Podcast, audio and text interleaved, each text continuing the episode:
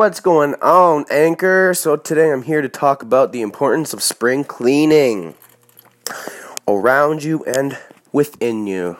So, spring cleaning not only does it help the clutter around your house, it helps the cleanliness in the environment that you live in so that you can feel better and not cluttered as well. Because if you organize the things around you, inevitably you start to organize things within yourself. That is just the way it is. And uh, think about it when you look at your house, all organized, clean, just just super super clean and spotless, things in the right place, you know where things are. Just having that um, that leisure, you know, can really change a person's drive and and their focus and what they will do because a person with a cluttered house is less likely to assert themselves in what they want to do the next day because they have all the they have all this cloudiness, right? Um like for me, stuff does not get done until my room is clean. Like my room's not clean, I won't even want to go in there. So I got to clean my room and all that type of stuff before I feel like I can actually get some work done in this place. Because when you're starting to do work and the place is cluttered, then you're you'll start to lose the new work you have in the old work that you have already finished, which is not very not very organized and it's confusing and it's frustrating. And when you mix up all those things together, it you lose your you lose new work. You lose stuff you're working on that's going to be put out there and it might not be the exact way you want it to be. So organize the things around you so you don't lose the things that are important to you. Now, that goes into within yourself, organizing your thoughts and emotions, prioritizing, being like, okay, this person's being like this.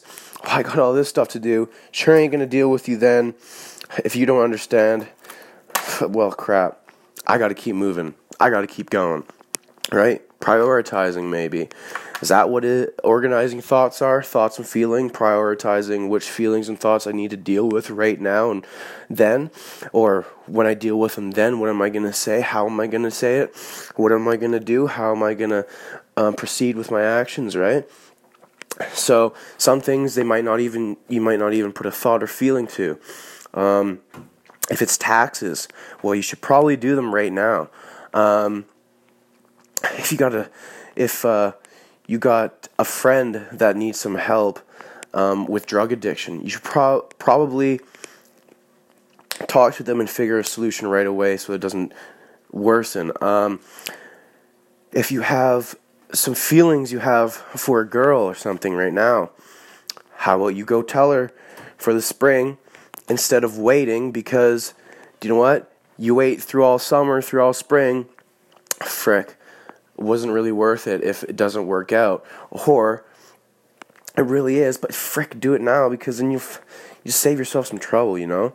Because um, if they say yes, oh, what a great summer that will be, a great spring. If they say no, it'll still be a great summer and spring because then you can move on and move on with your life.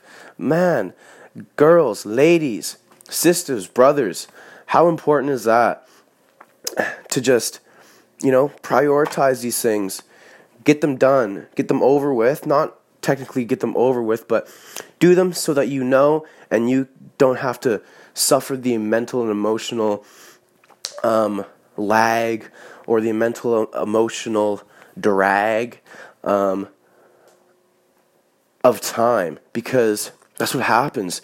You're in your mind and emotions about something and you don't actually go do it on May 21st, and it's been it's now June June 21st.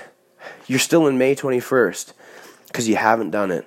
So do you know what? Just do it now. Organize, clean up, vacuum, vacuum your mind, vacuum your emotions, and do it in love and move on. I love you guys. Just Hope this helps, you know, for your spring cleaning, for your new motivation. It's summer, it's sunny, and spring is popping. Much love.